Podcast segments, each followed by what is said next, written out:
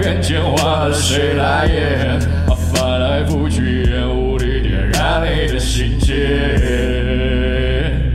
在我身边，在我身边。当纠结，当纠结，说着爱我有多少遍？啊，天真无邪总是在你的嘴边，我却抽着断的烟，飞到一万零一夜。She's so loyal, so loyal, I need some more. She's so loyal, she's so loyal. She's so low, I need some more。这世界像是你给的下楼，而我偏在那头等窗外吹的风。海誓山盟并不能够帮助我，一百年里我相爱的人那么多。Some more, I need some more, I need some more, I need some more 活着不过为了寻求解脱别想太多，别想太多，别说爱我，别说爱我。我只在你怀里一夜寄托。爱情如烟，爱情如烟，来去如蝶，来去如蝶，恋人如烟，恋人如烟，仇人如缺，仇人如缺，嘲笑我疯癫，疯癫。多情太远，只愿搂着下个翩翩，温存如眠。他说爱我，他说爱我，他念过我，他念过我，他喜欢我，他喜欢我，他也恨我，他也恨我，他是宇宙，他是宇宙偏爱一语，偏爱一语。我是海里，我是海里一片孤舟，所以愚蠢的女人，请你。们不要太忠诚。我是雪茄的加一，让今后便失去体温。在陌生人的清晨，吟诵圣经经文，然后一把火烧掉爱做的内务，我宁愿被毒蛇缠住。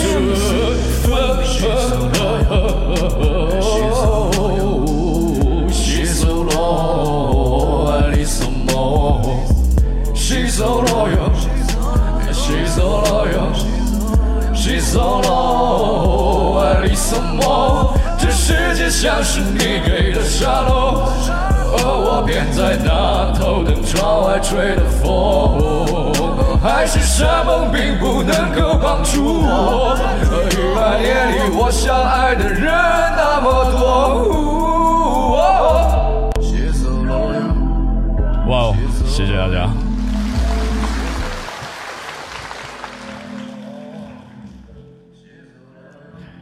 呃，首先做一个简单的自我介绍吧，我是一位来自重庆的小学语文班主任。然后，同样呢，我也是一位说唱爱好者，所以说在今天带来了两首歌献给大家。那么，刚刚这一首，它的名字叫做《She's So Loyal》。这首歌其实讲的是恋人们永远都不要太忠诚，因为你永远不知道我在下一秒会爱上另外一个人。好，那么再来下一首歌会比较比较不好听，来走起来。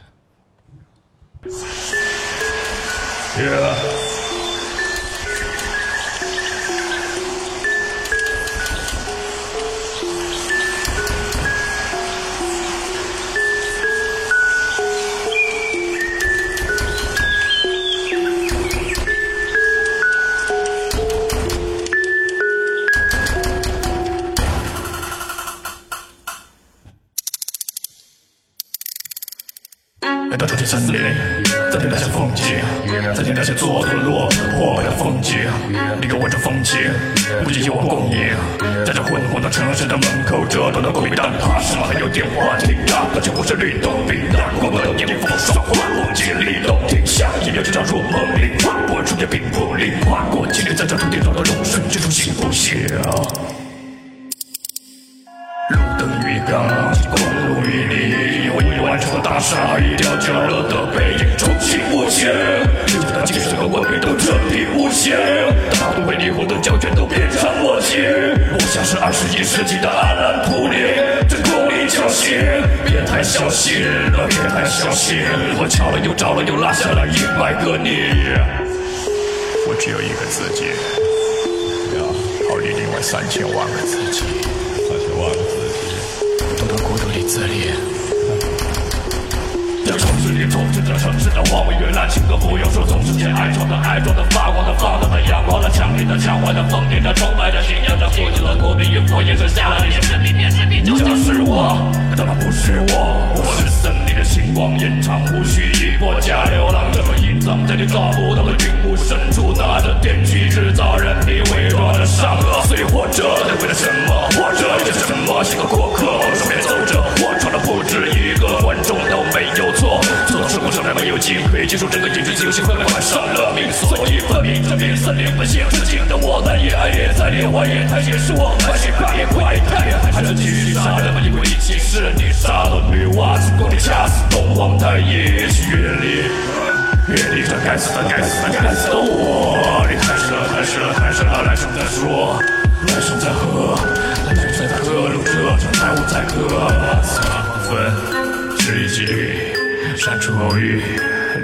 己。如何走出，再次走进这重庆的森林？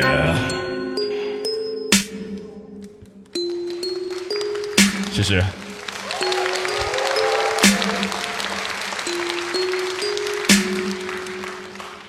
我其实今天带来的主题会比较阴郁，会比较阴沉一点，就是说，be towards death，向死而生。首先说一句题外话，我们刚刚写了一首歌，它的名字叫做《重庆森林》。很多人问过我说，你是不是特别喜欢王家卫的作品？你是不是对他特别有研究？其实我谈不上。呃，我觉得王家卫的电影可以带给大家一种感觉，他会特别的潮湿。这种潮湿是一种生理上的潮湿。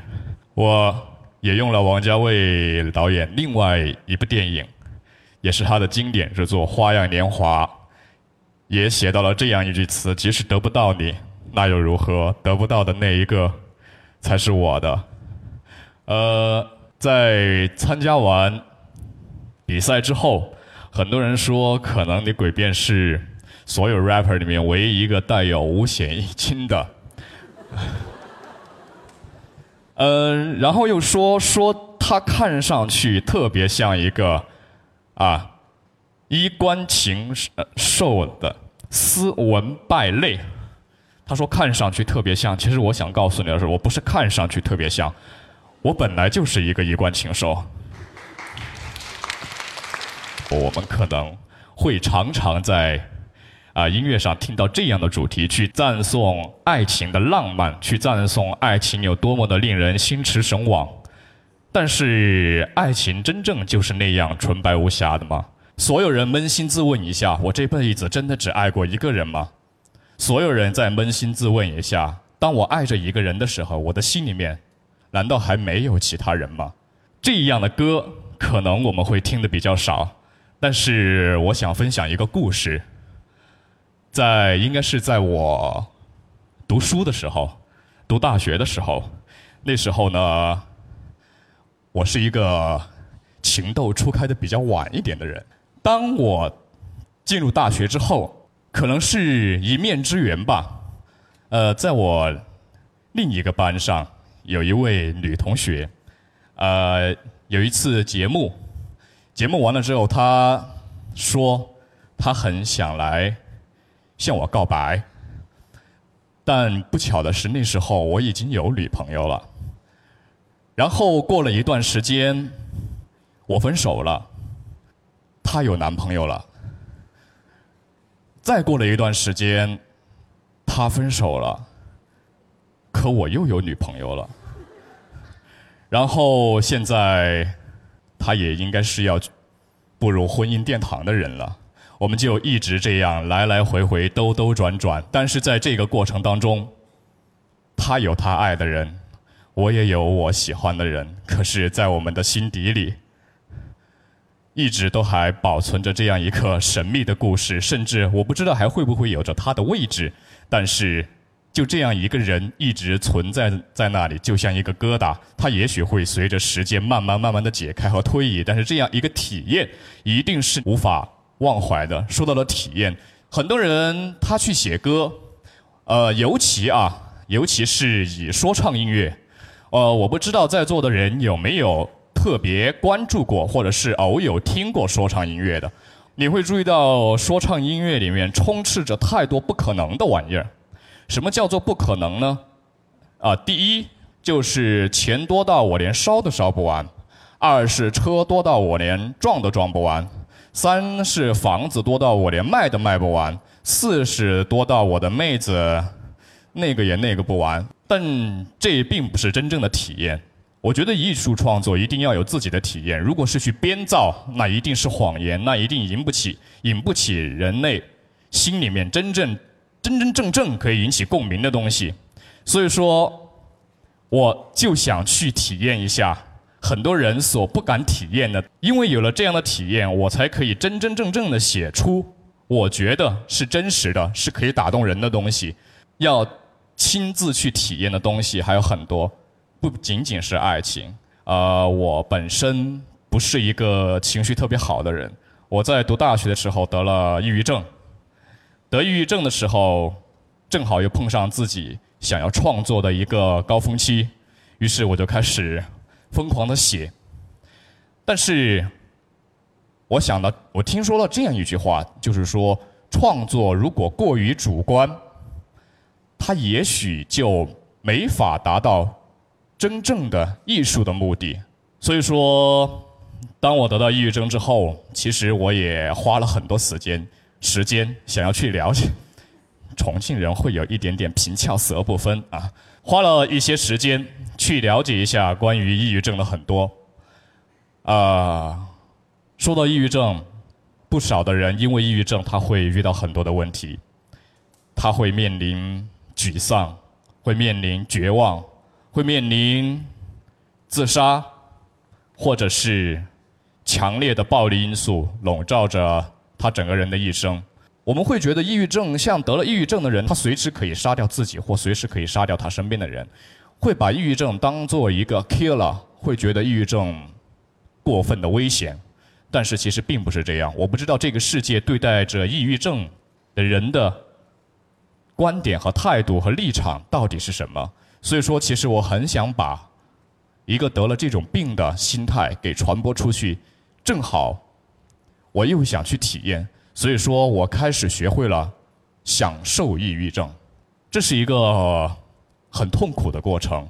我记得就是在我大学的时候，特别不合群。当然，还有一个原因是因为教育专业嘛。教育专业里五十多个妹子，就我一个男生，我觉得。挺没趣儿的。我有一个奇怪的癖好，在每天下课、放学之后，在深夜差不多十一点钟左右的时候，我特别喜欢溜出去学校，去到咱们学校比较偏远的一个地方，那里有一处还未开垦了的工地。那片工地里面常年没有人，常年没有车，常年没有灯，到了晚上就是纯粹的黑暗。我最喜欢做的事情，就是在那个地方去待上整整一个小时，不带手机，不带耳机，不带纸，不带笔，我也不知道自己是为了什么，可能就是为了去感受，感受彻底的荒芜和空洞，感受空白，感受宁静。在这段时间之后，我就正好开始了进行自己的创作。其实谈到这里呢。又不得不说，在我们啊，虽然说我不能代表，但是在说唱音乐这一个圈子里面，所不可避免提及的一样东西，就是过分的自我与自负。这种音乐呢，它其实是强烈的以自我的中心来进行一种音乐上的表达，无论是歌词也好，无论是它里面传递出来的情绪也好，其实大家会发现，这种音乐是非常原始。甚至是有一些粗暴的，我开始也是这样去写，然后当我在大学快毕业的时候，我动了自己的第一个念头，我想作为一个音乐人，怎么着也得应该自己做出一张专辑来吧。所以说，我就趁着我这样一种非常难熬的精神阶段，去进行了一种创作，零零散散的写了差不多有十一二首歌吧。做好了之后，过了一段时间，哎，我来听一个好不容易打磨出来的，就像我孩子一样的作品，到底可以带来给我怎怎样大的震撼？但是，一听完之后，我发现啊，真的太垃圾了，因为过于自我的东西永远引不起人的共鸣，因为那种东西只是给你一个人去触及的，只有你才懂的东西，它缺乏了一点点普适性价值。所以说，在那之后，我就突然开始有了一种想法，我就开始有了这样一种思考：是不是当我变得不再是我，当我能够重新以第三方绝对客观的视角来审视自己的时候，会变得更好呢？所以说我开始有了一种特别玄乎的想法、做法，就像是把自己的灵魂给剥离出去那样。呃，我不知道我是怎么做到的，但是当我们以一个纯粹客观的角度再来重新审视自己的时候，你会发现，原来你走过的每一步、每一路，其实都还有着不同的风景。所以说，我在经过一段时间漫长的，不能说折磨吧，就是自我审视之后，审视自己的痛苦，审视自己的煎熬，审视自己的喜怒哀乐、爱恨情仇之后，我便开始了重新进行创作，写下了这样一段话：栖息地是死去的海，只能漂浮着漫无目的。最深的深渊传来声音，被族群遗弃的叹息。我们永远爱你，但不等于永远在此死去。因为我突然觉得人是一种特别没有归属感的生物，人永远都在漂泊。不是说我长期扎根于某一片土地，我就能够属于这里了。但是唯一不变的只有两种东西：一是时间，第二个就是你的灵魂。灵魂或许会消散，但是灵魂可以以另一种身份一直传递下去。那或许就是我们从灵魂层次所提取出来的最真实的声音。它可以是音乐，它可以是画，它也可以是文字，等等等等。所以说，当我开始意识到自己没有归属感的时候，我反而学会了去享受它。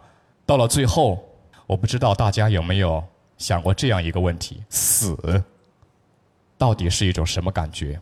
我一直想去体验所有的悲欢离合。我体验了人与人之间可能却又不可能、千丝万缕错过又重逢的爱情。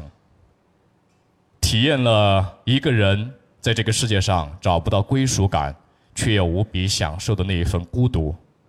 最后，我就在想，其实人生真的是极其璀璨的一个过程。非常感谢这个世界能够给予人类那么多的情感，那么充沛的情感体验，那么多的爱恨情仇，那么多的喜怒哀乐，那么多的大起大落、跌宕起伏、伤痛还有惊喜。所以说，生活着，它有时候像荒野，干枯干瘪；有时候如白莲，静默沉寂；有时候像星火，充满了暴力与愤怒；有时候又像低溃，一泻而千里。我也像是我之前走到我特别喜欢的那一个小小的废弃工地一样，我在那个地方特别喜欢做一件事，因为我什么东西都不会带，而我的那一片工地恰好又有一个挺好的一个小广场，挺空旷的。我最爱做的事情就是在那里摊开自己的四肢，躺在地上听。听风声，听雨声，听自己的呼吸声，听心跳砸在大地上的声音，然后会突然发现，原来这就是活着，然后也会突然发现，这也可以是死了。如果艺术只是给自己欣赏的，如果只是自我情绪的表达，那么他永远就无法去企及到真正需要他的人。而一个人在自我破碎之后，在进行灵魂重组之后，他才可能迎来一次重生。也许这种重生会引起很多人的共鸣，也许这种重生仅仅是为了自己。谢谢大家。